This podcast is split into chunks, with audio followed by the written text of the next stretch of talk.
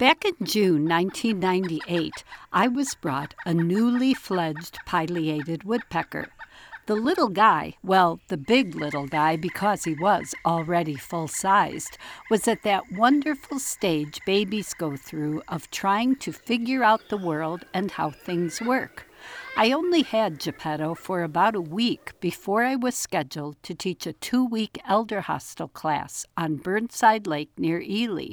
I brought him along and hoped that during those two weeks he could adapt to living in the wild. Watching him explore, I wrote, Geppetto was like a toddler in a high chair, dropping insects and flakes of bark to the ground and watching them fall.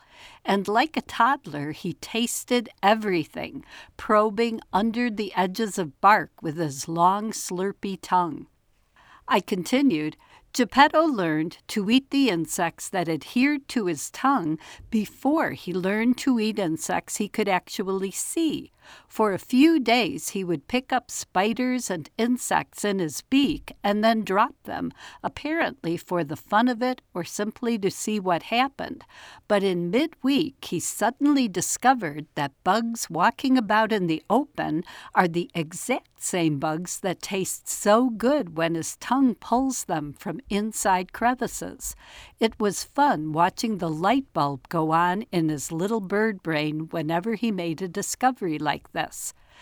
There was a pileated woodpecker pair nesting in the same area where I was releasing Geppetto. When he first heard their voices, he called right back, but they attacked him mercilessly as an invader on their territory.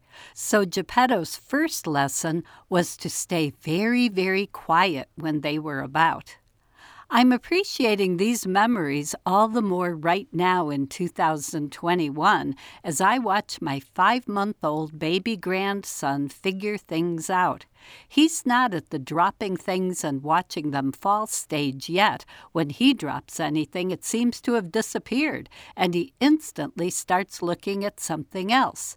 Baby birds learn some lessons much more quickly than baby humans.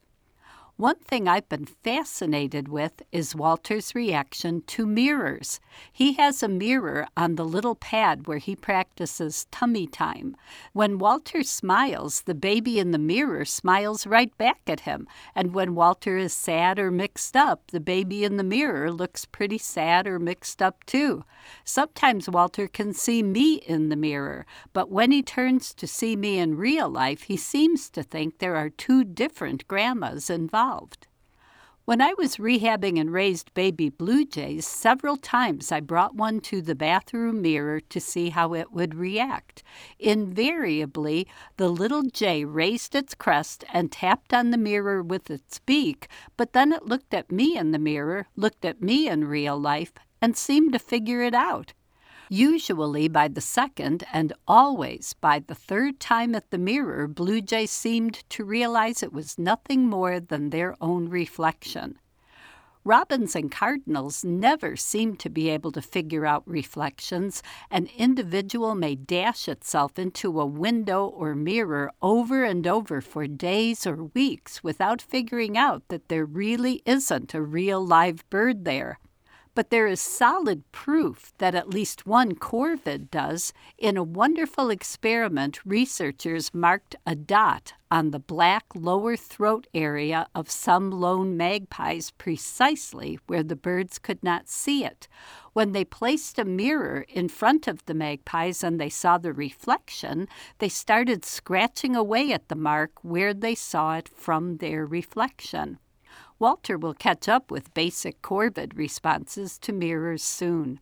It's fun belonging to one of the more intelligent species on the planet and being able to compare how we develop our abilities with how other intelligent species do.